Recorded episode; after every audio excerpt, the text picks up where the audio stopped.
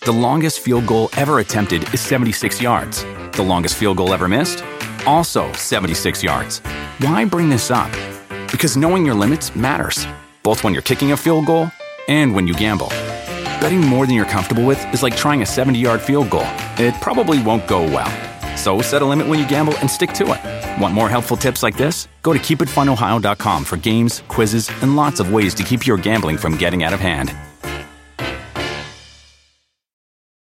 You want a beautiful lawn? Enter TruGreen, the easiest way to get a great lawn. Just water and mow, and they'll do the rest. Weed control, fertilization, aeration, and more. TruGreen is the official lawn care treatment provider of the PGA Tour, and they have a verified best price, which guarantees you the lowest price with no compromise on quality. You do you. Let TruGreen do your lawn care. Visit trugreen.com, T R U G R E E N.com to get the best lawn at the best price with the best people. Guaranteed.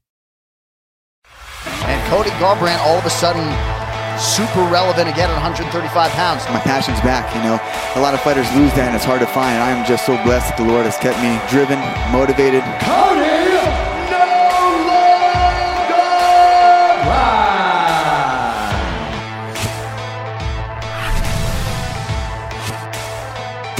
Welcome to UFC Unfiltered. Please tell me that's on video. I've never been happier. I'm made for a fucking podcast. We're dangerous. Listen to me. We're at it.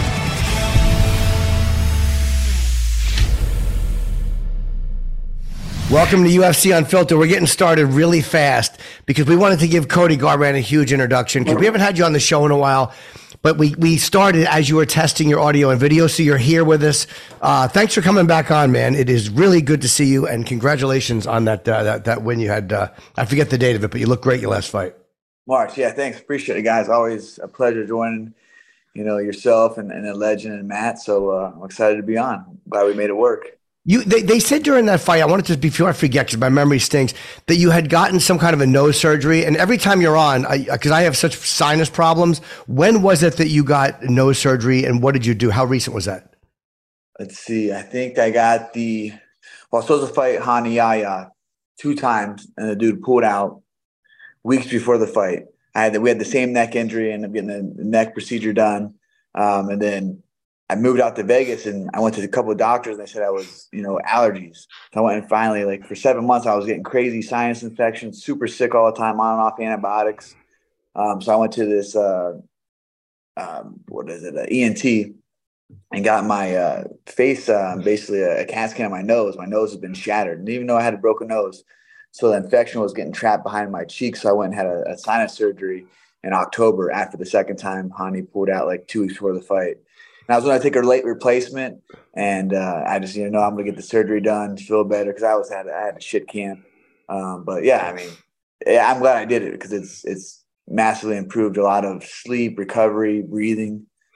Yeah, my I, I, had something done with my breathing is bad too, um, and I'm I'm always interested in fighters. Amanda Nunes has had a lot of stuff with her breathing, and uh, I mean for you guys especially when you're not breathing properly, I mean that that can really uh, get you hurt uh, in a fight. Yeah for sure. This this uh, you know, fighting is a cardio based sport. You know, the, one that has the best cardio is usually going to stay technical, is going to stay sharp, you know, stay more calm. You know, in a three to five round fight. So cardio is everything in our sport. So how does it now? Look, you're back in the in the win column, man. That's got to feel great. I know what it's like to have a couple L's and then bounce back, and it's like, oof, all right, got that monkey off the back. Let's go straight up from here. So now we got our nose straight, we got our breathing straight. What's going on with our camp? Where are where are we where are we living now, Cody? Where, where we training? So I'm I'm here in Vegas. Uh, I'm here in Vegas. Ended up getting divorced um, last year oh. and moved moved to Vegas. And uh, you know, I have a son, so couldn't be far from. I left Team Alpha Male. That was extremely difficult. You know, I mean, those are guys who were. I went out there at one and zero. I was 22 years old. Went out there. Uriah took me under his wing and got into the UFC at five and zero. Like I just had a lot, a lot of awesome stuff happen. I mean, I won a world title with him, um, you know, and then you know life happened. So I, I came here to be with my son, and I, I was figuring out, you know, the training camp. So I mean, all that stuff happened with the with the with the nose surgery and the neck procedure that I had done. I had three bulging discs uh, from for a while ago, and I'm getting that fixed. and it's on um, injury that just keeps reoccurring. Obviously, we train so hard, Matt. You know how it is. Um, there's always that we we deal with. Uh, so coming out here was a, like an adjustment for sure. Like I had to find new training partners, new new coaches, new team, new kind of. And I'm a creature of habit. I eat the same shit. I sleep at the same time. I watch the t- same TV shows. I mean, I, there's nothing I don't do that's not regimented. So coming out here, I was in a whole just different world trying to figure out scheduling and and you know train at the PI, you know, and just just, just finding the coaches and teammates that I can you know rely on to show up. Like, hey, we're going at six in the morning. Let's go get the work that are going to show up at time. Like out here, it's different people train in the middle of the day, two or three o'clock is the pro practice. I'm like, man, three o'clock, like you can already have a, a, a two two training sessions in before three o'clock. You know, with Uriah, he has the guys. You know, we train at nine in the morning, so we already have two two sessions in by twelve o'clock, and then if you have the rest of the afternoon to do your life, you can do it. So um, there was a lot of uh, you know just adapting to it, but it's good. It's going good. Can I just, Jimmy? Let me just jump in here for a sure. second. Let me just applaud you uh, on being a an amazing uh, on being an amazing father. Now it's very I know how loyal and how close you are with the the alpha males, the uh, team alpha, I should say. Now it's a little bit more politically correct, but uh, there's everybody, there's girls there that are alphas, you know. But uh, I know that that was like that was your that was your college, man. I mean that that's where you grew up, and I know how close you are. You guys like family. But to move closer and to uproot your whole life for your child, that is a beautiful thing. And as a father, I recognize that. And I think that should be that should be brought up because that's not an easy thing. You you don't want to. I mean, you you moved to Vegas to be closer to your son, correct? For sure, hundred percent. So I moved. That's the most honorable thing, Cody. I already held you in very high regard, way even higher now, buddy. Because fathers aren't like that, man. It's yeah, an for them. There's some problems with the, the the the misses, and it's like you know what? And they just go along with their life, and now you have a broken child. So I, I think that's beautiful, man. That's that's great. Yeah, I appreciate that. Yeah, I didn't have a father growing up. Know, I had a, you know, the Lord blessed me with a great mom. You know, she's did everything for us and, and, and so much for her, my siblings as well. So, you know, I missed out on. I wanted to give him everything. I don't want to miss him, you know. Yeah. And becoming, you know, I was a world champion at 25. I had my son at 26. So it was like being trying to be a world champion, do everything that comes with that, you know, understand, you know, the obligations with that and then being a father, I don't want to miss anything. I mean, I, I, was in the hospital and the nurses were in there trying to change my son's diaper, and I was like, oh, I got, you know, like what's yeah. one diaper? You know, like I want to do everything. I was bathing him, like I just don't want to miss anything. I he's so special to me, so uh, I couldn't imagine being away from him. You know, I just uh, he gives me strength. You know, he comes to the gym with me. You know, he's I pick him up from school and he's like, "We gotta go to the gym today." I'm like, "Yeah, Kai, you wanna, you know, you wanna go to Disneyland? You wanna buy all these little toys after school at the tar- he loves going to Target." You know, I'm like, "Yeah, we got to work." So uh, yeah, it's he's he's a blessing, man. But I, you know, no, there was no second chances. The only thing I was worried about is, you know, obviously leaving and moving, but uh, it, it, makes it better. You know, I get to see him. You know, we we split week on, week off. You know, so I get to see him even when I don't have him. You know, on my That's week. Great. So it's good, man. Plus technology too. You know, iPads. He he don't really much of the space time, but he'll like, all right, Dad, I love you. Got to go. Boom. You know. like, well, you know, moving uprooting from uh from from Team Alpha and going to Vegas, like had you stayed out there, the distraction of not being around your son and and it may have done you more damage than getting a new team. So either way, it was a huge issue. Yeah. And actually, I'm going to go back this uh, this camp. Uh, I just had you know last camp last well I had three fight camps in the last what eight months. You know, I fought one time, but you know the two uh, Rani pulled out. Um, he didn't he didn't want he didn't want that smoke. But uh, you know, I found another opponent. I had um, Julio Arce, and then he ended up tearing his knee. Um, speedy recovery to him. And then five weeks out, we had Trevin Jones uh, replaced because I picked him because it was the only southpaw. I was training yeah. for a southpaw for six weeks, and I'm like, ah, I haven't fought a southpaw in a while, and and and since my debut in the UFC, so I was like, oh, let's you know, let's have this challenge, you know. Um, and I was working with Dewey Cooper a lot. He's a southpaw kickboxing, you know, boxing. He's, he's phenomenal. I really like working with him. Working with Eric Nicksick. Um, so I find my own kind of um, it's different. I kind of do my own schedule each week. I have it like I write it down every every Monday or every Sunday, and I have it on this little notepad and just I go through everything, my PT, my training. So just just in there. So it's kind of different, you know, like Alpha Male has kind of set practices and, and, and routine. And this one I kind of pick and choose where I need each week, where I need more of, where I need less of. Obviously, it, it varies when I'm in camp, out of camp. Uh, but it's going pretty well. You know, I, like I said, I got the win last last camp with everything I had going on. No excuses. We all go on there injured, and um, but you know it was good. You know, that kid was you know he was tough. He had an equalizing you know power. You know that's he was going. He had a lot of good knockouts. So you know get that win, go from there. Um, going back to 35, I felt really good. So uh, I'm fighting August 19th and uh, I think it's Boston, Massachusetts. Yeah. Is the um, never been to Boston, so I'm pretty excited for that. And I'm fighting uh, Mario Bautista. So this kid's, you know, he's a tough kid. He's uh, finished his last four opponents. Um, he's doing what he's supposed to do in the organization. So I'm excited to uh, go out there and you know show him that there's you know different kind of levels to this sport. And uh, you know, but props to him. You know, it's going to be a great fight. I think he's a talented fighter. I just don't think he's ready for that next jump. I, you, you, look so good in that Jones fight too, um, and and, and everyone was the the, uh, the guys calling the fight were noticing it. How your movement was so good, your footwork was great. You must have felt really good after that. He had a good third, uh, 29-28, I thought was the right uh, call, but you looked incredible in that fight. And they were saying that you hadn't looked that good in a long time, like whatever it was that changed for you. So that must have made you feel good. And you must have noticed that in the fight. He he literally didn't seem to know what to do with you. Yeah, I felt really good in the fight. Um, you know, I wish he would have brought more of a fight. Um, he feel like he was just um, second guessing himself. I think just the elusivity and the speed and the footwork. I think a lot of people get wrapped up on my hand speed and power, but also the elusivity and the footwork. My feet are faster than my hands. Sometimes, you know, you just see me in a ladder drills. My coach, you know, cracks up because I'm my my my feet get moving so fast and I kind of like mess up the, the drills. But I, I contribute a lot of my speed and movement and being able to be defensive um, with footwork. So I use a lot of footwork. So it's good to get back to that. You know, um, get back to that. Uh, wish you would have drew out a little bit more of um, you know some counters and stuff. But like I said, when you have power like that, you just rely on that at all times. You always think that all right, it takes one, two shots, I can get him, and that's he's found success in previous outings with a lot of tough guys. Actually, knocked Mario Bautista out. He knocked T- Timur um, more the um, the Russian uh, phenomenal fighters. You know, he was he was getting his ass kicked, and uh, he just has that equalizer. So he he thought that you know he'd catch me one or two times and, and, and put me out, and uh, hit me like twice in the fight. Felt good. Going in there with some injuries, um, ended up warming up, doing the shakeout, getting the worst stinger um, in my arm. So I literally had like one one one arm in the fight. I took the second takedown and found out it was guillotine and got a stinger. So the rest of the round, I was just had no left arm. But uh, you know, I, I was smart. I was patient. I remember Coach Dewey was, you know, you know, just saying stick to the game plan. You know, do do what you do.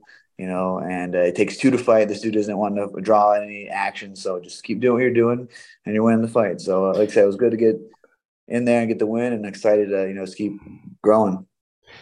There was a moment in that fight where you do you did something with your with your feet. I don't know what you would call, but you're back and forth very quickly, and it could be look, looking like you're just kind of having a good time and fucking around. And Cormier raised a good point. He said that might be the way he's just getting himself, like getting his feet moving. Because uh, some guys have a way in their exercise where they'll do those weird little movements to actually get their feet moving. What was that? Were you just having a good time, or was that like a thing like no, you wanted to get your feet moving? Well, there's a couple things that I, I did for for that reason. Um, you know, in wrestling, we used to always. I had an old school coach. I mean, he was he, he was he was very um, strict on if we are out of bounds and our opponent makes it back to the center of the circle before us, he would give us bear crawls. Like we so it we call get wheeling. You get back to the center and you wait on your opponent. You start wheeling, to try and just bounce around, get your keep your feet moving.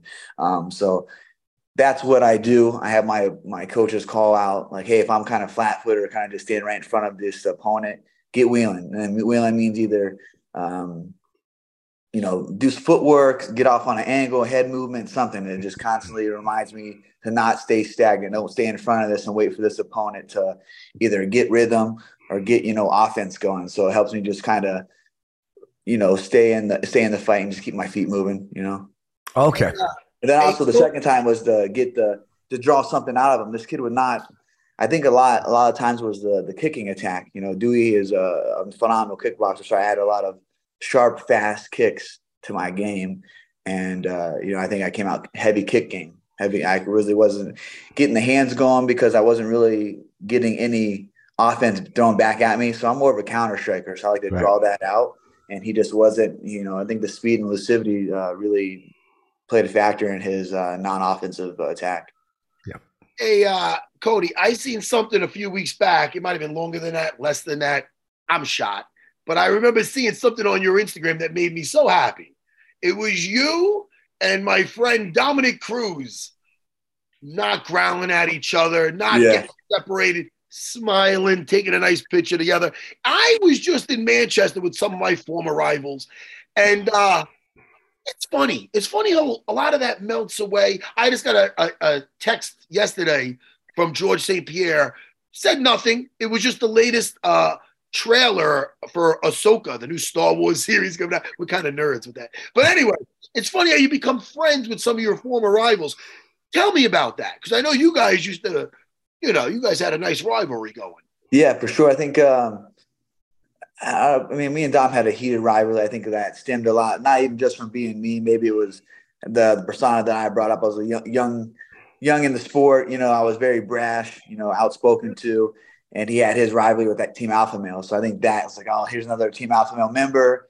You know, this and that. So I'm like, well, I'm different. You know, I'm different than these guys. This is how I kind of, you know, a lot of them are, you know, favors, not really non-confrontational. TJ wasn't very confrontational at the time. You know, Joe, them guys. I'm kind of very outspoken and just brash and kind of wear my heart on the sleeve, say what I want. At mine, maybe sometimes it's not the best to say at that time, but uh, so we had different personalities. So it was just a conflict. But we, me and Dominic, we ran into each other multiple times after we fought, and um, you know, we had PT at the PI. You know, you have the UFC PI, and he's on the next bed beside me getting worked on. We're just chit chatting, talking, you know. So this is the first time I was like, hey, you know what? We're at the USA Wrestling showing support to the wrestlers. And I was like, hey, let's let's grab a flick. And we we're just talking, and uh, Uriah comes up filming, like, hey, you know, hey, break it up, you two, break it up. And so Uriah, and myself, and Dom was there. So it's pretty cool to see how it does come full circle. You know, I mean, like obviously when you share uh, an octagon with a with another human for 25 minutes. I mean, you have nothing but respect for that guy. You know what I mean? Anybody that I share the octagon, there's always some sort of respect, unless you're TJ. Fuck that guy. But uh, everyone else, I got, I got, I got respect for. You know what I mean? Um, but yeah, so it was cool to see that. And you know, he comes from a wrestling background too, so it was cool to see uh, a lot of those athletes train. It was good, man. He actually, you know, was very helpful with uh, some stem cell um, company to help me out. Um, you know, getting, you know, sent me the number. The lady messaged me, so we're in works with her to go down and get some stem cells after the fight. So, uh, you know, I was, I was, very grateful for that. Isn't it nice not to have like even no matter where you are in life that awkwardness in a room when a guy is in the room that you're in and you're not speaking and you're not making eye contact. It's just it's such a pain yeah. in the ass. It's so much easier in life to not have that just to be able to say hello to somebody. Yeah, I think I have. You know, obviously when I'm younger, you know, just you're full of piss and vinegar. You know, I mean, you're just ready to drop the hat. Now I'm like, ah, I got a kid. I you know, I gotta check my surroundings in case some shit happens. So. uh I'm more uh, thought out of you know if I have to scrap it any point, but you know you get paid for it now, so there's no, no there's really no need to. You know, I go to the PI and sometimes Forrest Griffin's at the front, and he's like, "Hey, uh, just don't go upstairs." And I was like, "Oh, is it closed? You know, is, uh, is it the, the, upstairs closed?" He's like, "No, I just think it's best if you don't go upstairs." And I caught on. I'm like, "Forrest, what's going on? Who's up there?" He's like, "Oh, Sugar's up there." And I was like, "I don't give a fuck about Sugar. Like, man, I'm here to get PT in my yeah, training." He's like, you know what I mean? It just cracks me up, you know. So I go on there. I'm like, I'm not definitely not trying to put in any uh, any any bad position. I'm like, we're going to fight one day and we're going to get paid and it's going to be great. So uh, you know, those, those are going to come. Those fights are coming, and you know, like you said, it's nice to go into a room and not have to like keep looking yeah. over your shoulder. You know, it's nice, it's right? Funny though, it's like when you first broke on the scene on the Ultimate Fighter. Even then, you got I'm because I'm similar. I, I, can be a little hot headed. Conor oh, McGregor's yeah. talking some shit. You want to do something about it? You're like, I'll do something about it. Right, yeah. first one up, first one up. I'll do. People like, oh, who's this guy? It's fucking yeah. man. That's Dude, not that a bad was, thing. It's not yeah, a bad no. thing, man. Somebody's got to step up sometimes. I'm with you, bro. Bro, it was like two weeks of Conor just man, he was, I mean, he he was, he's you know, obviously he's he's quick, you know, witted. You know, he's yeah. Know, he could tell Faber was not wanting to. He was just all right, you know. It was about the TJ situation. We were kind of in limbo with the two because TJ just came out and was telling he's with the team. He's you know, fuck that. He's, you know, and whoever, if he wants to go leave, it was just that he's lying to us saying he's with, you know what I mean? Just be real. Like, ah. you know what I mean? Like, it was just the whole situation that got kind of blew out of proportion. Obviously, you had the ultimate fight with me and TJ too, and where I was at in my life. Um, you know, so it just it blew out. But yeah, exactly. I was like, man, like Conor keeps asking for someone to fight him. I'm, and then it was him and Andre going at it. I'm like, hey, but if you want something to do something about, you know, so I'll do it. And then I remember Lorenzo and Dana were like, dude, look, we love you, Cody. Like, I only had two fights in UFC, so I wasn't shit. You know what I mean? Um, and they're like, you know, we love you, man. We think that you're going to do big things for us in the organization. And he's like, we can't be fighting. You can't be fighting on our, you know, you can't be fighting on Ultimate Fighter. I'm like, all right. He goes, you're asked to go to PFL uh, or whatever World Series at the Oh, time. I was like, oh, shit. I was like, all right. So I was on my best behavior after that. Yeah. And uh, we ha- our next interview is, is actually in the waiting. Before we let you go to uh, uh, Cody, I wanted to ask you too. Moving to Vegas, I get into such trouble in places like I, I'm so easily distracted. How hard is it, or how how did it take any getting used to in Vegas, where you're there full time, to not allow the natural distractions to kind of interfere with your mindset? Yeah, you know, I think a lot of people can let that, you know, sway them. They go out to the nightclub. It's like, yo, it's like four o'clock, and the next thing you know, the after party, and they're drinking. Luckily, man, I actually next week I'll be one year sober from alcohol. I still Oh, smoke, great. still smoke weed, you know, so I'm never giving that up. But uh, you know, alcohol, I just n- nothing wrong with it. I just one, I'm a lightweight. Two, I get hungover so easily, and then also like, there's no reason for me to be out in the club. You know, if I was out in the club, I'm just getting in trouble or looking for trouble. You know, there's things happen. You know, what I mean, um, so yeah, for me, it's I gotta have my son. You know, I have other things that I, I do outside of my UFC career, but I eat, sleep, train. This is what I love to do. You know, until this this door closes. You know, there's there's life outside of fighting for me, but right now I'm just focused on, you know, doing what I can do to make the best martial arts. I still grow every day, and that's what's love I love about this sport. Like I'm still learning. I'm still hungry you know, even with the ups and downs of this career, same with life, you know, it's not going to give up on life because I've had ups and downs. You know, I truly believe that I have some of the best fights ahead of me, you know, and uh, just, you know, working every day to be a better person, better fighter, better father.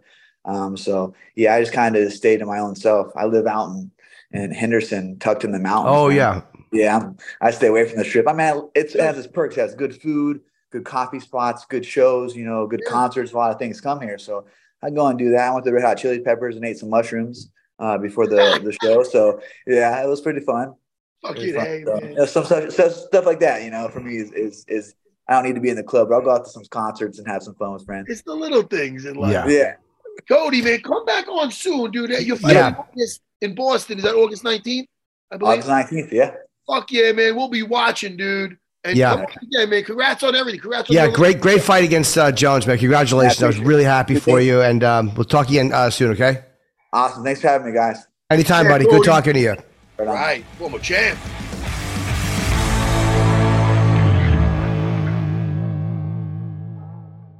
The longest field goal ever attempted is 76 yards. The longest field goal ever missed? Also 76 yards. Why bring this up? Because knowing your limits matters, both when you're kicking a field goal and when you gamble.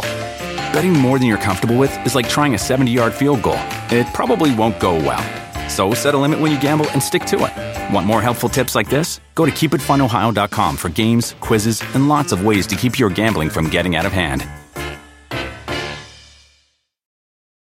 Do you want a beautiful lawn? Enter TruGreen, the easiest way to get a great lawn. Just water and mow, and they'll do the rest. Weed control, fertilization, aeration, and more. TruGreen is the official lawn care treatment provider of the PGA Tour, and they have a verified best price, which guarantees you the lowest price with no compromise on quality. You do you. Let TruGreen do your lawn care. Visit trugreen.com, T R U G R E E N.com to get the best lawn at the best price with the best people. Guaranteed.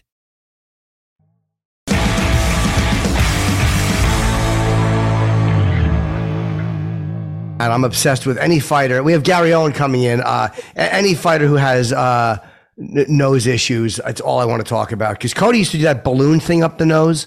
Remember, he got his guys like six years ago to do that, where they put the balloon and they expand it in your sinuses, and it hurts, but it helps you breathe for a your- while. That's on top of your head. I think you're thinking of Howie Mandel's first act. Let's bring in Gary. Owen. You remember Howie Mandel? Of course I do. He, it would be a medical glove. It was a medical glove he'd put on his know- head. and do you know why he used to do that? Because now it makes sense. I heard him on a story when he first went up to do stand up. He was a germaphobe his whole life, and he had Yeah. those gloves, so he didn't know what to do. So he put that on his face, and he blew it up, and people started laughing. Oh, I didn't know he carried that uh, because he was a germaphobe. Hey, Gary, how you doing? We're just talking about Howie Mandel. Oh yeah, he's a germaphobe. Yeah. I was saying how he carries around that the, the gloves, and I heard I saw him on a podcast talking about his first time. It might have been on Rogan talking about how he first went up for stand up and he had those things and he just put it on and started blowing the thing on his face and the mask. Remember, he blow that thing up. Yep. And Right. People started chuckling, and that was his first introduction into stand up. That's his first getting his toes wet. You I- wonder what he did with microphones too, because Gary, you know, you've talked into enough of them. Microphones, when you analyze them, are disgusting. Fucking a guy's up there coughing "Ugh," into a mic, and then you have to. It's. I try not to think about it. It's so foul. A microphone. I admire guys who use their own. Did you ever get like weird or germy about it? Once in a while, when I think about it, it fucks me up. Since COVID, I walk out and I wipe it off. You do. But I make a joke of it because most comedians are going to do some sexual jokes. Sure. So be like, yeah, he, he talked about sucking dick a little too much, or he talked about porn a little too much. So I'm going to wipe it off. So But, but, you, but you're, you're literally doing it for practical purposes because it is a nasty thing. for real. I, I yeah, there's people that will use their own mics, and I'm like, I kind of want to do that. It looks weird to pop it in and pop it out, but ah, it's just it's just so fucking disgusting. When you look, you see a piece of food and a microphone. It, it's just really nasty. I never thought about it till COVID. I never thought about it. Oh, it didn't occur to you until yeah. For some reason, that's one of the. Maybe I'm a little more of a germaphobe than I realize. Uh, and thank you for uh, changing uh, from last week to this week. We appreciate it. It was just we we we like to have two guests a show, not three, so we can spend more time with each person. Who did who who did you have last week? We had the co-main event. We had uh, Anthony Smith and we had Johnny Walker, both fighters uh, from the co-main event of the card. Um, and so we wanted to make sure that we get like we wanted to give you time. We don't want to just have you for eight minutes and then wrap up. Yeah, yeah, yeah. That was a good fight. That was a good fight. It was, yeah. Um, what did, what did you think? I mean, uh, I, I tell you, Johnny Walker is a much calmer fighter than he was. Like he seems like he's not as wild as he was. He's matured as a fighter. It's kind of nice to see um, that a veteran like Anthony Smith wasn't able to to throw him off and get him to do something stupid. But why was what was said? Because I heard Anthony Smith going, "You're attacking my family. You attacking my family." I didn't understand where that was coming from. I think Don't uh, know. personally, I, I I heard about that. I, I heard that they and, and I think he was saying that like um to try to hype himself up, like you're affecting my family with taking food out of the mouth. I think that's where he was coming from, but okay. I'm not positive. Can I just address something really fast because it's throwing me off? Sure. Harry. Now listen, you can always cut this out if it's wrong. I'm reading about, I'm reading on the notes, and I took a look at it, and then I'm looking at you, and I'm looking back, and I'm looking at you, and I'm like, all right, maybe I'm fucking off in this.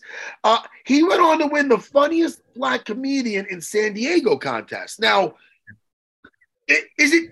I don't, maybe it's the lighting. What is going on here? Is am I off in this? What is happening?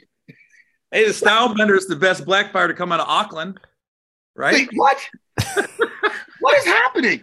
Wait, you went on to win the funniest black comedian in San Diego contest? Yeah, yeah. It was But, a uh, it was a radio call in. It was before Oh. the internet. So there was a hip hop station called Z90. And I was in my Oh. truck and I was in the Navy at the time. And they said, We're looking for the funniest black comedian in San Diego. So I just called in. I didn't say I was black or white. I I mean, I did put a little bass in my voice. I go, Hey, Yeah. you- Gary, yeah, you got a contest? All right, yeah, I'm coming. Well, that's amazing. So wait, what? I Wait, showed up. I showed up, and the, the crazy part is like, I mean, San Diego it wasn't like the competition was super steep. I mean, it wasn't like, but Nick Cannon was in the contest of all people. He was like 17. so wait, Wow. when, you, when you won the contest and you went to get your award, did they say something like, "Wait a second? No, Oh no, here's the bad part. It wasn't like very organized. It wasn't Oh. like some nationwide. They brought all the best from San Diego back. Okay. It was like a hip hop station. They threw it together. Yeah, you got the title, and it was funny because I thought it was funny. That's why I put it in my bio. Oh, But it was like when I say it was a very bad comedy competition. Like I, I, I'm, I think I'm humble, but I won by a landslide. It was Ah. not. It wasn't like that kind of contest where there was like rounds. It was like one night, like 20 guys called in and showed up. I bet you half of them had little to no stage time, and it was it was kind of a train wreck, honestly. You know, it's funny. I won in 1993. I won a Black History Month com- comedy competition, but it was the same thing. It was like I was only three years in. They were mostly new comics. There was dancers and all that stuff. Uh, but I think you know when when you're a white guy and you go on in that situation, they they had so little expectations of me on that. The fact that I was halfway decent, I think, actually got me the. Uh, got me the trophy. And it- it's the opposite as a white guy when you do those um rooms where they don't know you, so to speak, in front of a black audience. It's the complete opposite of cancel culture. If you come in and say something completely off the wall that they're, they're not expecting, oh, they're like, okay, we like this guy now. Yeah. Like in. It's the complete opposite. And you were in the service at the time. Had you done stand up? Were you doing it a little bit, or were you dabbling, or did you want to do it? Yeah, I, I went. It's weird. Like I always knew I wanted to be a stand-up, but I didn't know how because I grew up in a small town in Ohio, and so I joined the Navy because it was one of those. I didn't know where I wanted to go. I just know where I didn't want to be. So I didn't Yeah. be stuck in the small town in a trailer park. So I thought the entire state of California was L.A. I'm thinking David Lee Roth. I wish y'all could be California girls. I didn't know there was a Fresno and a Yep. Bakersfield and all that. So when I got to San Diego, I immediately got in the phone book and I looked up this place called Comic Castle because I was the plan was to be a stand up, but I thought you had to start in California. I didn't know you could start in whatever town you live in. Sure. I called this um I, I called this number and I said, Hey man, you got open mic? And he was like, uh, let me check. I go, let me check. And he puts me on hold. He comes back and he goes, I can't find it. And I go, what do you mean you can't find it? I called a comic book store. He was looking for a superhero named Open Mike. So he gave me the number to the comedy store in La Jolla. He actually was very helpful. He was like, no, no. I said, no, I'm trying to be a stand-up. He goes, oh. So he goes, no, you got to call the La Jolla comedy stores. I called him, and that was my first time on stage. And is it weird that guy probably has no idea that he helped a guy begin a career that's lasted for what 20 something years? I don't know how long exactly you're in. I know it's over 20. Yeah, yeah. So that was like that was 96 that I made that phone call. So you were in Ohio watching like the Tonight Show and stuff. What comics got you interested? Was it Richard Pryor? Was was there one specific comic that you said this is that's what I want to do, or you just seen stand up comedy? It was, it was two things. It was um one was when Def Comedy Jam came out, I was like, whoa, that's the reaction I want. I never Yes. saw reaction like that. But um Eddie Murphy was probably the one because he had the the the raw, you know, delirious. I was a little too young, but when Raw came out, that was like my teenage years. So that was like, I was like, whoa, that was the one. But with Def Jam was the first thing I watched, and I went, wow. And do you guys remember that commercial? Um, I've fallen and I can't get up Oh, Yeah. yeah. old lady. Yeah. I remember watching like Annie at the improv, and I'm like in eight- ninth or 10th grade, and I was telling my buddies a joke like in the hallway. And that night I had seen a stand up, and literally he did the same setup and punchline that I was telling my buddies in the hallway in high school. And I went, no way. And in my brain, I go, oh, I'm a comedian because I, in my, I was thinking, I think like a comic. Yeah. I knew he was going with the bit. And That's I, I interesting. did it right there. And and it's funny you said something too that I, I really relate to. Uh, it, the, for me, it was I'm older, so it was the reaction. It was Richard Pryor filmed live in concert. It was a concert he shot in Long Beach, California, and it was the reaction of the audience. Like I'm like I want to I want to be able to do that to people. I want to be able to make people kind of physically move what from laughing at something I'm saying. But it was really interesting you said that. It, it was almost not just the idea of being funny, but the idea of making people react to what I was saying like that. hmm And I think that's what we, and I'm sure you get this a lot too, where they ask you like, has cancel culture ruined stand up? And I always try to tell people, I go, not live, not if you go live, and that's we're at a point you got to put the phones away.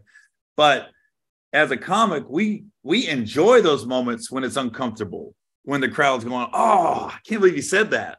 Like that, that's almost better than a laugh sometimes.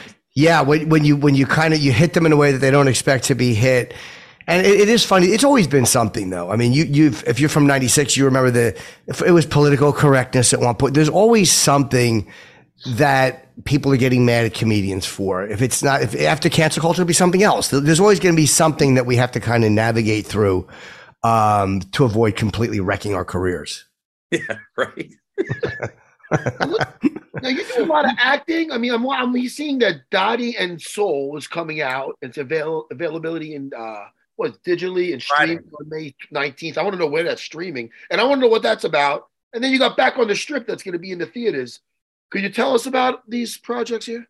Well, Dotty and Soul comes out Friday. I think, yeah, it's streaming all over, but I think Amazon Prime is going to be the big one that people are going to see it. Oh, nice. I have that. Um, that's got, I mean, it's got David Koechner and um, Leslie Uggams and Adam Sanders. It's his first movie. He directed, wrote it, but it's basically this um this guy's like an Elon Musk, and he's got this hot young girlfriend, and they go to a Halloween party, and he he dresses up as MC Hammer, and he puts shoe polish on his face, and she posts it, so automatically because Oh. cancel culture goes after him. But they got to find a new, they got to basically find a new Elon Musk to be the face of this new car company. So they hire this 70 year old black lady that basically works like in the um the 7-Eleven within the building, and she becomes the face of the the company. And it's just, and I'm the David is the the the the asshole CEO David Koechner, and I'm the lawyer. So it's just like the four of us. It's it, it'll be it's good. I, I was shocked how well it was because we shot it over COVID. So we started in March of 2020. We filmed for about a week or two. COVID shut us down. We came back like seven, eight months later. There was a resurgent. We shut down again. Then a year later, we finished it in New York. So it was like a, fe- I felt like I was doing Avatar Castaway. It just took so long to get it done. It's funny with Leslie Uggams too. I haven't heard her name in so she was Kizzy in Roots. Um, she's been around for a long, long time. She's had a very long career. And uh, I haven't heard her name in a long time. I love when I hear about people that you kind of watch when you're very young or they're young actors or actresses, and then you realize that all these years later, they're still doing it. They're still making a living doing it. Yeah, she's still sharp too. She's still sharp. And then um back back on the strip is um that one's gonna be funny. It's got uh Tiffany Haddish and Kevin Hart's got a guest appearance in it, and then um Bill Bellamy and Faison and uh, uh it's I mean it's good Kath. That's basically 25 years ago. The Chippendales ran the Vegas Strip. They were the hottest strippers in Vegas. We were the chocolate chips. We were the black strippers off the strip, and I was the one white chip, but nobody knew I was white because I'd spray tan my body black and I wear a wrestling mask. So we're getting the band back together because I got kicked out of the Chippendales for dancing too hard. So I'm gonna go. I'm gonna go. I'm gonna go over there. Appreciate hard dance. I'm going to the chocolate chips. Now, this is not based on a true story, is it? No, no. Oh, okay. you never know. That does sound like something somebody would have done at one point to try to to try to make money and, and make a move. Uh, do you like acting? I find like if I really love the material, I like it. But uh, I, I just it's hard for me when you can't address things the way you can as a comic. Like as a stand up, if if you're bombing or whatever, you can just address it and say it and somehow make it work. But when you're in a scene, to me, it's so much harder because you can't do that. You have to just kind of go through the scene. Yeah, it's I mean, stand up. Stand up is so hard. Um, not hard. It's hard to get excited about stand up anymore because it, it's it's a job, and you, we've done it so much. It's like now you're. It's no longer like when you st- open mic and you're just happy to get on stage. and You get those butterflies when they call you back and like you got the nine ten spot tonight when you're first starting. I almost wish I get that back. Um, but stand up now, it's like how much are the tickets? How many did we sell? How who else is on the show? It's very much a business. Whereas like for acting, I mean, I get acting jobs, but I don't. It's not like I'm turning everything down and I'm reading scripts, going, I don't want this, I want this.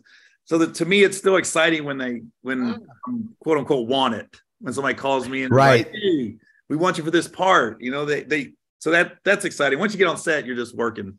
The exciting part is the phone call that they want you, I guess. That's right. Yeah, I got it. Like they're gonna fly me somewhere. They're gonna. Yeah, it really is weird, man. How long you're around? If they're flying you somewhere, you feel like I fucking made it. They're putting me on a plane to go somewhere. I know. And that's probably the only thing I haven't done yet either is like gone overseas to do a film. I've been to Canada, but I haven't been like you hear about, you know, you hear other guys are going to Europe and Germany and Australia and stuff. I haven't had that happen yet. So Um, how nice is it to have two things coming out pretty close in time? Does that does that make you just feel busy? And when you have a couple of things happening at once, one coming out, the other, it just feels good to know that you got shit going on in your career. yeah, and it's crazy. Both of them have been like finished for over a year and a half. So you're just kind of just we've just been kind of waiting. You know what I mean? But yeah, I'm, I'm excited about them both. They should be pretty good. And what about the fights? Do you watch the fights a lot? Do you watch MMA a lot or no? Yeah, that's. I mean, I'm I'm diehard because I, I I was grew up boxing, but then they don't they don't fight each other like that, and they don't have the, you know, they don't have the reality show that got me excited because I was shooting Little Man in Vancouver, Ultimate Fighter two, and that was when I think it was the Josh Koscheck um, season, and uh, I remember yeah. the black guy with the blonde hair. That's what I remember. Yeah. And uh, yeah. we didn't have a lot of channels, so for some reason we were getting the Ultimate Fighter, and that's what got me like into the UFC. And I like how you guys fight each other. The best guys fight each other. Yeah, that that's what I hate about boxing too. Is it just took too long to make fights happen? I had even less faith in those judges than I do in uh, in the judging in MMA. Uh, very very frustrating. What do you think of uh, Diaz against uh, Jake Paul as far as boxing is concerned? Um, I mean, Jake Paul, I think, is a lot better than people want him to be because people don't like him and they think they want to just see him get his ass kicked. But I think he can handle himself better than people think. Um, what do you think he, he does against Nate Diaz? That's an interesting one because I've never seen Nate, Day, Nate Diaz never been like not cold. So it's it's weird. You, I can't even visualize him just getting. I can't see him doing like a Ben Askren and just getting knocked out. I just can't see it until it happens. So it makes me wonder: is it like you know, uh, Nate is like always in shape. He's stronger at the end of the fight than beginning. Like the longer it goes, I wonder if Nate just. It could end up being like the honestly the Leon Edwards UFC fight where Nate just like boom, boom, boom. And at the end, he'll have his moment and he might not win the decision, but he'll probably walk away like, yeah, you know, I, I didn't make myself look bad.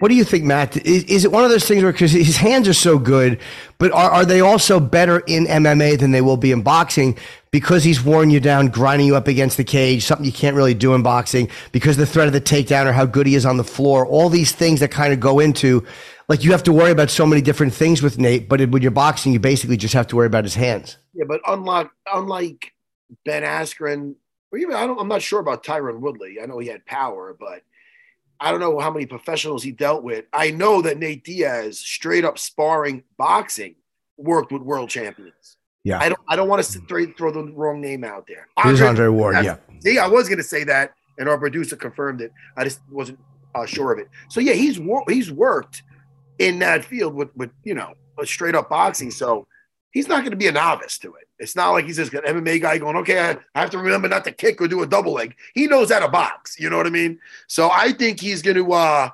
outlast them. And I, I, wonder how many rounds it is. Do we even know what's up? I don't know. I'm not sure. The longer the better for Diaz. Right. Oh, hold on. Let's see. Uh, Jake is telling us it's going to take. Oh, it take place at 185. Oh, okay. Yeah, Jake. How, how many rounds? And uh, I'm I'm kind of curious about that. Hey, Gary, did you ever train or anything? Uh, yeah. I'm I'm I'm done. Um, I used I'm I used to be real good friends with Winky Wright, so I used to go to a couple of his fights, but it was towards the tail end of his career. But every time I go to St. Pete, we'd uh he'd put me in the gym and stuff. Never got hit. It's just straight mitts. I was yeah. like, nah, not sparring. I'm not that dude. But yeah, it's it's one of those things where I, have always said I wanted to do it. I just never like just just for self defense and just to kind of you know because you never know it's some fucking lunatic. I don't necessarily worried about on stage because there's usually other people there, but you know I, I haven't had any real physical problems on stage. Have you had any physical confrontations? Uh, not like that. I mean, I've, I've, always had people like try to come up on stage. It doesn't happen a lot, and it's more early in your career than later in your career. Yeah. I mean, we've all had those, you know, drunk guys, and then you get on them a little too hard, and then they act they act like they're going to come on stage, but they really don't want to. You know. Not you to know? bring it up again, but isn't it crazy how everybody just despises Will Smith now after he did that to fucking Chris Rock? He was the most loved guy. He was the most fucking I am legend, fucking all the bad boys movies. Everybody loved him. Fresh Prince. Everybody can't. I can't stand the guy now. I can't even look at him. And he, I, I feel cuckold. But I don't know. I think I, it's because of who he did it against. Like if he had slapped a guy like Rogan, a, a, a, guy a guy who everyone knows could smash his teeth, people would go, "All right, well, he just got mad." But there seemed to be a bullying thing. Like you know, you're a much bigger guy than he is, and you wouldn't have done it to certain guy. I think that's what it is as well. What do you think? Yeah, and it was such a of all the things, it wasn't even really a put down. Right. Like, G.I. Jane, I, if you got a chick that looks like G.I. Jane, I'm like, that's a compliment. Yeah. That I didn't understand. I go, that wasn't a put down there. We all know, like as comedians, we could really go for the jugular. And that that was very PG-ish. Yeah. That wasn't that harsh. Yeah, when you when you get it's funny you said that too because I got I had a couple walk out one time and I was kind of a dick to them as they left, but I had been taking it easy on her because the wife was heckling and the dumb husband's trying to defend her, and he got really mad at me. But I'm like, I know that I could really smash her. And I'm actually being a lot more gentle than I want to be because I figure you're in a bad position. So some people read that, they don't realize how mean you actually want to be and how harsh something you say could be. And it's like, I'm, I'm hitting you at a three instead of an eight or a nine, and you're still getting angry about it. So yeah, you're right. That was a very mild joke that didn't deserve any kind of reaction. That is funny you say that because I've done that. I've, been, I've had people in the audience, and the mate has kept me from really going where I want to go because I'm like, ah, I feel bad, or or it'd be like a drunk wife, and the husband's actually laughing, and he's trying to help you, and you Yeah. feel so bad for him, and you just kind of fall back. Yeah, I've, I've, I've done it before too. Yeah, well, you That's- sense the the guy's in a bad position. If, if the guy's being a dick, you go after both of them. But if the guy's like, ah, you, you put yourself in the position of being out with this loud asshole, and you're like, oh, how embarrassing. He's probably humiliated. sometimes sometimes you're in a car and there's a, a, a woman driving and then she's and the husband or the boyfriend's next door like and you see you're like I'm like it's happened before like that where I'm just like ah dude don't don't do this to your boyfriend. Don't do this. Hey, when you're in when you're in the UFC ring, can you hear hecklers in the middle of a fight? sometimes you hear weird things. I don't know why. Yeah yeah. I, I the guys. I, I remember I remember I was fighting Karo Parisyan and Matt Hughes had the belt. And I remember we were circling at one point and somebody's like yeah Hughes will beat both of them. I'm like you motherfucker. Fighting this judo expert now, you cocksucker. Leave me alone. But uh, you know, it's weird how you hear weird things sometimes. Well, hey, when I fought St. Pierre and a, a, a fucking deaf man could hear the chants of "fuck you, Serra" in Montreal. so it, you know, I couldn't hear Ray Longo, who, who's a loud Italian gentleman, screaming at me in the corner. I could not hear him with the chants around us. Even George said to this day, he fought in front of double the crowd. That was 20,000. He fought in front of like 100,000, more than triple. And uh, he said he's never had an audience louder than that. They fucking hated me. But, uh, you know, Wow. it's all cool now. yeah. You hear I some that was cool shit. about um that was always cool about the the bubble when they were going over to Abu Dhabi because you could hear the coaches yelling the instruction. You could hear the elbows hitting. I think you heard everything. felt like that on I- tough on, on the Ultimate Fighter. When I fought on the Ultimate Fighter, that's what it was like. It's like you're in a warehouse. It felt illegal. It's like, yo, what the fuck? Dean Thomas. Dean Thomas was like, hey, Matt, on the Ultimate Fighter, because it was like, you know, we used to fight in front of people. So when we first fought there in season four, he goes, Matt, man, this is, it's all quiet. You hear everything. There's a bunch of rich white people around the thing. This feels wrong. This Dean Thomas, Dean Thomas is fucking hysterical. But Is it does hard? feel. Yeah, Is it harder to fight in front of no audience like the Ultimate Fighter than to be in front of you know fifteen thousand people? Oh, it's is it harder? I'm gonna say I'm gonna say it's it's it, feels like a, a glorified sparring session. Because that's kind of how sparring is sometimes, especially sometimes where maybe Longo, when I was training, he'd take me over to let's say Lou Neglia's school uh, gym in, in Brooklyn just to get a different body, a different feel. So you walk in there, it's quiet and you spar. So it's like it's more it felt like a like a more of like a intense sparring session than a fight, and if that makes sense, you know. It was different though for sure. But as far as watching it, I enjoy both. I like sometimes when it's on the apex when it's a little quieter compared to the big stadium. Sometimes other times I love the big stadium with the crowd. So I love it all. I just love the fighting. So much fun. Yeah. But I do, I did like. It's funny how fast we got used to that fighting in that bubble, like and hearing the coaches, and again, like you said, hearing the the shots and the punches. And I didn't, I missed the crowd at first, and then I was just like, "Fuck it!" I like that I'm hearing this stuff now too. And uh, championship fights had the same pressure as any other championship fight, and then the crowds came back, and you're like, "Oh yeah, I really did miss that." But I do kind of miss hearing the instructions and the and the shots and all the little things you would pick up watching it when it was uh, either in the apex or in in, uh, in that bubble. Yeah, I hope that never happens to stand up. I hope we never have to like perform in a bubble with. Well, you guys were at drive throughs and shit like that during the. uh You guys had to do stuff like that. I didn't do any of that. Did you do any of those shows, Gary? I, I did. Uh, I did a lot of broadcasting, but I didn't do any stand up on Zoom. No, I didn't do any of that. Mm-mm. I got asked, and I was like, I'm just gonna wait it out. I'm just gonna wait it out. Yeah, it's humiliating enough to not have a good show when there's people in the room, much less a screen where you can just see a bunch of people looking. I don't need to see their faces that clearly if they're not enjoying me. Um, I like to convince myself that half the room is at least. Um, All right, let's let's get the final plug in too because our, our show is almost over. I want to make sure we can see uh, these projects you're working on. Uh, chocolate chips. When does that come out? It's called Back on the Strip. Sorry. with the chocolate chips. I think it's uh, August 18th. I think it just came out. It, it just that's when it's getting released. I think it's going to all the theaters too. Oh, it's going to be an in theater release. Okay. Yeah. And this Friday, what can they see this Friday? You said Amazon Prime, I think, is the place for this uh, most this recent one. Yeah, it's called Dotty and Soul. So it's a good, it's a good movie, man. I went to the screen a couple weeks ago and I was like, oh, okay, this turned out because it was so spaced out. Yeah. I didn't know what to expect. And you're shooting at a sequence, and I go, oh, okay. They have some good editors on this. They put it together nicely. Isn't it nice when you watch yourself because you have so little control over the edit and they put it together and you go, fuck, actually, all right, good. I look good there. I did, I, I did a good job. It's, it's so terrifying when you're acting for that reason because you can't control it after you do it and you forget some of your ad libs. You go, oh, okay, I forgot about that. You pat yourself like, oh, that's a good one, Gary. Way to come up with that. Gary, it was good talking to you again, man. Come back again. Don't wait so long to, uh, this time, and, and, let's do it again soon. I mean, we, would love that you're a big fight fan, and uh, anytime you need to come on and promote, feel free. All right, I appreciate you guys. Thank you. Okay, right, buddy. Guys. Good talking to you. Take care, buddy.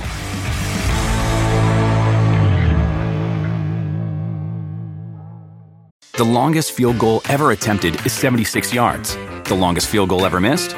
Also 76 yards. Why bring this up? Because knowing your limits matters, both when you're kicking a field goal and when you gamble. Betting more than you're comfortable with is like trying a 70 yard field goal, it probably won't go well.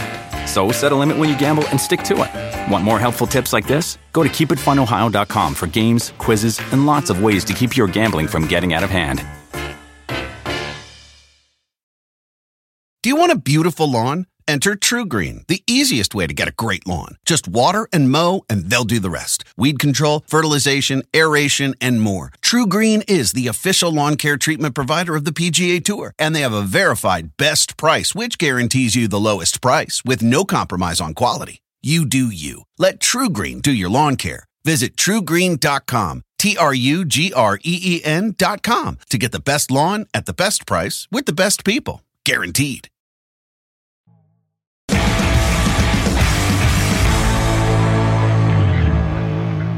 All right, Matt. Hey, dude, listen. Yeah. I think, uh, oh, really quick. Let's just sure. recap a few of those fights. A few of them. A few of them. Sure. Oh, I actually forgot about recapping the fights. Yeah, it's okay. It's okay. We, we could have done that with Gary too. I totally forgot. We did Smith against Johnny. We talked about for a second, but uh, what do you think of uh, Jailton Almeida? I, I mean, again, he's. I think he's only been hit with two significant strikes in his UFC short uh, career so far, if I read that correctly. I'm a jiu-jitsu freak. If it ain't broke, don't fix it. Keep taking him down, keep subbing him. You know, he's explosive staying on his feet also. But he shot in somebody, it's funny, one of the, I forgot which one. They like, yo, he shot in like Randy Couture versus James Toney. like he yeah, shot in, he wasn't yeah. playing, he wasn't playing on the feet at all, but hey, you're that explosive, man. You want to come in and wrap him up. It's like they said he lassoed his legs. It was awesome and uh, he made it look very easy. Uh, I can't wait to see what's next for him. You know, you know, I'm a jiu-jitsu fan, and he just passed that guard so methodical, got the mount position. He was, it was just took the back. It was just jiu-jitsu 101. Right, right, right. Beautiful. Beautiful. I know Jairzinho tried to, um, he tried to stay calm, but there's different levels, and the levels were just it was too different.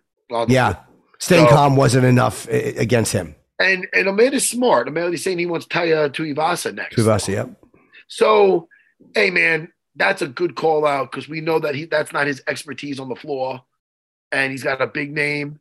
He's a big slugger, and yep. uh, if he doesn't land that shot, chances is chances are same thing can happen to him like what happened to Rozenstruik. So, yeah. smart call out for Almeida. Anthony Smith was game and when he got that takedown, he battled through that takedown for the first round. I'm like, all right, maybe if he does some damage, he could win this round. And then, you know, all is not lost. At least it's start or, or, you know, make it more competitive. But then at the very last 10 seconds, uh, Johnny Walker in that first round not only got up, but took him down to put a stamp on that first round. Yeah. And again, I agree. I heard some of the post fight stuff with Dana saying that Johnny Walker won. He got the W, but he he felt like he could have put him away. I think in that last round, if there was a 20 to 30% increase in, in activity, he could have put him away.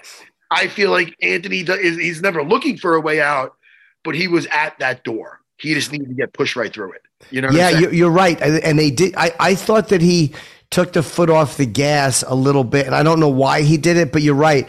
I, I thought he might have been able to put him away or come very, very close to it. And it seemed like he backed up a little bit, like he was content just to kind of not do anything reckless. Um, so yeah, I, I, I noticed the same thing while they were fighting. And by the way, we have to take off. Uh, I mean, uh, take off. Uh, we have to take off our hat to fucking uh, Matt Brown. That that first Yeah. round short right to Court McGee. And I love. See, I love the fact. Like you, you always have to let the ref stop it, but he just saw the way Court felt. That that fight was over, and he knew he was knocked out. I, I love that. But I'm very happy for Matt Brown. He tied the most knockouts in UFC. His- Seventeen, right? I think it's I think it's 13, but maybe Oh, is it thirteen? You might be right, Matt. It's 13, 13. Sorry. Yeah. Um, and all, also getting back to Johnny Walker first. First of all, props to Matt Brown, very very impressive. Uh, but really back to that um, uh, Johnny Walker fight. What makes sense is, and I'm and Jake the producer wrote this that that fight was supposed to be a main event. Yeah. so you're thinking that it might have been supposed to be five rounds. Maybe that has something to do with the pacing of Johnny Walker because he was extremely patient and didn't really. But I mean, again, he had the juice. Yeah. He definitely had the juice. To I think I like to, to, to put him either if not put him away, try to put him away, Sure. and he didn't. So you know, it is what he still looked great. Uh, I like when he would do the low calf slot kick and he'd do it twice in a row. He would do he'd do Yeah. it. He is he's a freak. He's athletic, and uh, props to not only him but to his coach uh, Kavanagh. Right. You know, because he's uh you know we he gets props for Conor, but he works with other people and he's doing fantastic. We have to mention Ian Garry because that guy that kid oh. Next, Yes. that kid. I mean, he took out Daniel Rodriguez Yep. style. I love the way he was kicking to the body, kicking to the body, kicking to the body. It's not going to the body now. Now it's going right to the dome. So it was strategic. Uh, he, for a young kid, 25 years old, he's really um, an intelligent fighter. I like his fight IQ, and he is dangerous. And Daniel Rodriguez is a guy with a lot of experience. Yes. Uh, he, and, and, you know, it was a stand up battle, and Ian just looked phenomenal. Yes. How And I, is he, by the way? what, we- buddy? How tall is he?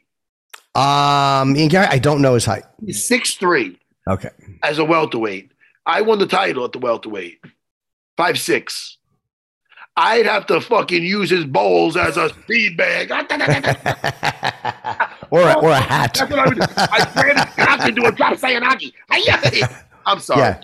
Anyway, Just I, I we also too. I meant to ask Cody Garbrandt about this, Matt, because on his Twitter, he had he was very annoyed about the Cody Stamann loss to uh, uh, Douglas Silva de Andrade.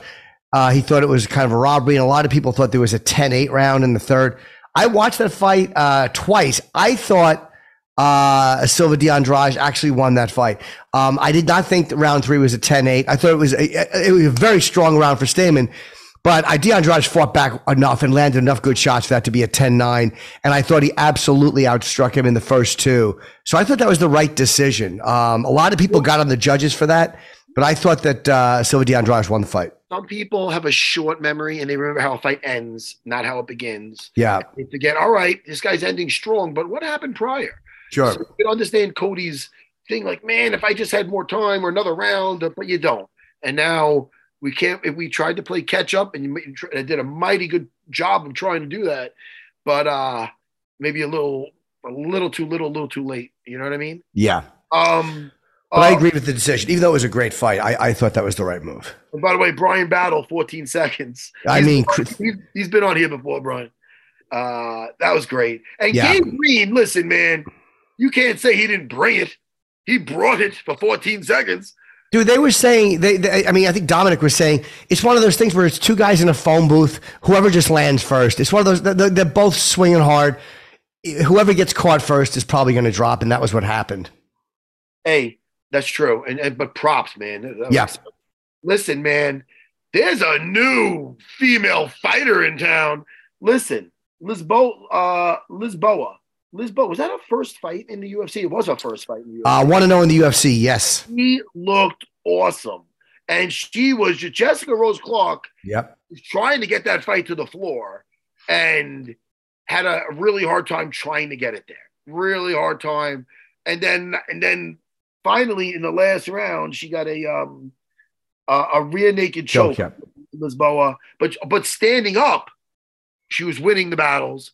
She was she won the battle with the wrestling. She got a nice uh, wizard takedown, uh, and she showed she was hard to get taken down and very accurate punches and bunches. It was it was very impressive for a Yeah. first. Very, I was very impressed for a first. First UFC fight, yeah, especially against someone like Jessica Rose Clark, who has Yes, had uh, yes. quite a few. I mean, she's had uh, nine UFC. That was her ninth UFC fight. Uh, two more I want to talk about. Uh, Carlos o- Ulberg. Listen, Oof. dude. First of all, the guy could be a male model. He's walking around like this guy. You think, you know, maybe he doesn't want it as much because he could always retire and be the next Zoolander. No, he's a bad motherfucker. Yes, And he is. I'll tell you right now, uh, the timing. When um, was it a check hook? Um, man, what was it? What what did he hit him with? Um, I don't remember, to be honest with you. I'm putting together with another fight now. I gotta. It was because Johnny Walker had something similar when Anthony Smith was coming in. I believe it was. I'm I'm pretty sure it was a hook when he was coming in, but man, did he look? He just looked. He is so on point with his strikes, very accurate and very dangerous, man. I, I, I where is what's his UFC record? he's five and one in the UFC, ten and one overall. Well, he's looking like a. He's looking amazing. And Yes, he is. awesome. And uh Did you want to mention Tim um, Means against uh, Morono? Tim Means, first of all, always a dog in a fight. Yeah. Always a bad, bad, dirty bird. Did they call him Dirty Bird? Is that his nickname? I think it is. Is it Dirty Bird? Let us make that up. What's Tim's nickname? Look it up. I think it's Dirty. Is it not? Is it Dirty Bird, or did I just literally make that up? Because I'm looking at my bird now. It is Yes, Dirty it is Bird. Dirty Like, Bird, You yeah. crazy. You're looking at me like you want to peck at me. Listen, Jimmy, I love you. Jimmy, I love you. Listen, it is Dirty Bird, and he looked good.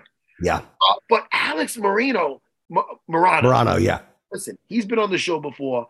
He is how many losses do you have in the UFC?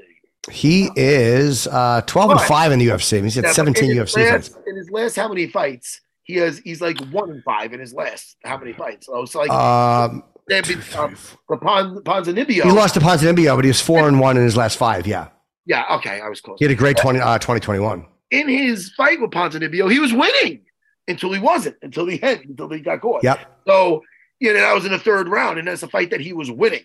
So he is really looking awesome. He missed a back, a spinning back fist, and Tim went under it right into a guillotine, and it was all she wrote. So to have that type of his striking is so good, and to have that type of guillotine, almost like Renato Yeah. Moicano, when you have that type of guillotine, or Brian Ort- Ortega, it's such a, it's just a fight ender. It's like that gets under your Yeah. that gets around your neck. Man, you, better hope you're Khabib versus fucking uh, Dustin Poirier. You know how to get out of that shit because it could be all she wrote. So I was And- very impressed with Alex. Happy for Safe Saeed. And uh good stuff, man. It has to suck too when you, when you go for guillotine like that, and and like you know just watching as a fight. It's so stressful to watch that when you see the neck beginning to clear and the head pops up. That that has to be so. I mean, physically, I know it's it's really hard on your arms to to, to come so close to have somebody pop their head out. Uh, has to really suck as a fighter. It does suck, but what's, when you're watching it, it's very. When I'm watching it and you see the head almost popping out, that's when it gets on the tightest. So that's why I'm Really? like, is he surviving it or is he going to go out? I don't know what's going to happen. So it gets exciting. Jimmy, Yes, buddy. at 320 today, I am doing our good friend Dean Thomas's podcast. Oh, tell him I said hello. I love Dean Thomas, as you I know. want to. I will tell him, and I want to do three things before that. Do you know what those three things are? uh, have a coffee, take a shit, and um, I can't think of the third thing. There Smoke pot. I take. Here's what you're gonna do. You're gonna smoke, take a shit, and have an espresso. I'm doing two of them now. I'm doing all Okay. three. You're shitting right now, and you're just drinking coffee. I, the three things, Jimmy, was taka poopy duty. So yes, it's the one thing I had to do, and uh, okay. you know the great Mel Brooks. Listen, I have to plug something. plug it. This Wednesday, every week has been selling out. Fat Black Pussycat doing my hour. This weekend, I'm on the road again. Bethlehem, PA is almost sold out. There's a couple of tickets left for Friday night in Bethlehem, Pennsylvania. And Saturday in New Jersey, I am at the uh, the uh, Wellmont Theater in Montclair. So come out. Uh, the tickets have sold very well there too. So it's nice to see. Uh, but those are the two gigs I have this week. Jimmy, man, I got one gig. It's Serra BJJ. I'm there every fucking day. People come in. What are you doing here? I go, this is what I do. That's I it. make good people dangerous. All right. Hey, by the way, call Jedi. I did. I already texted with him. What a nice guy. He's Yeah, a, yeah, yeah.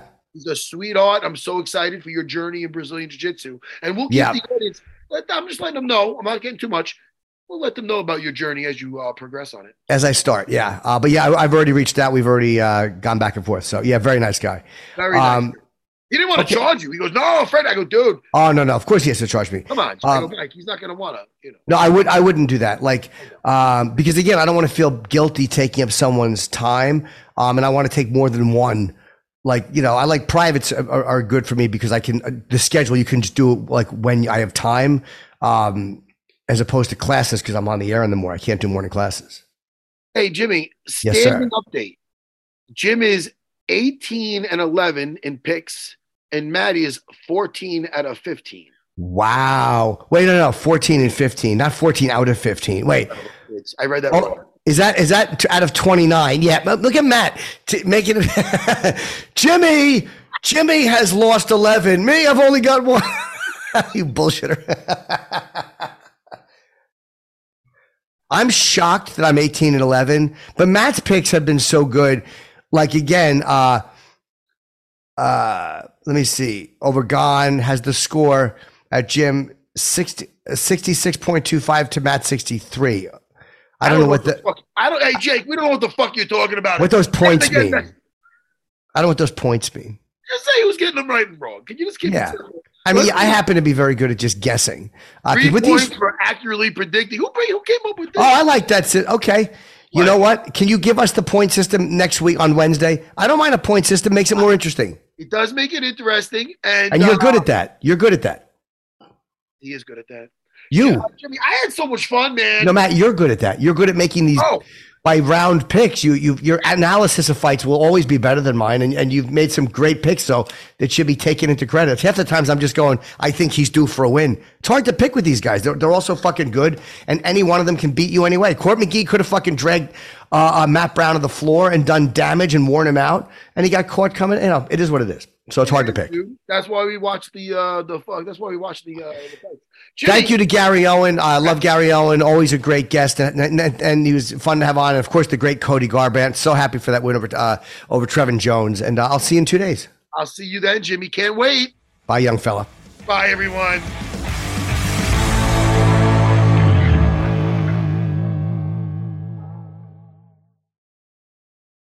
The longest field goal ever attempted is 76 yards. The longest field goal ever missed? Also 76 yards. Why bring this up? Because knowing your limits matters, both when you're kicking a field goal and when you gamble. Betting more than you're comfortable with is like trying a 70 yard field goal. It probably won't go well. So set a limit when you gamble and stick to it. Want more helpful tips like this? Go to keepitfunohio.com for games, quizzes, and lots of ways to keep your gambling from getting out of hand. Emmy award winning John Mulaney presents Everybody's in LA, a special run of six live episodes created by and starring Mulaney that'll stream live on Netflix during the Netflix is a Joke Fest. The comically unconventional show will feature special guests where John Mulaney explores the city of Los Angeles during a week when every funny person is in it. Watch John Mulaney Presents Everybody's in LA, debuting May 3rd live at 7 p.m. Pacific Time, only on Netflix.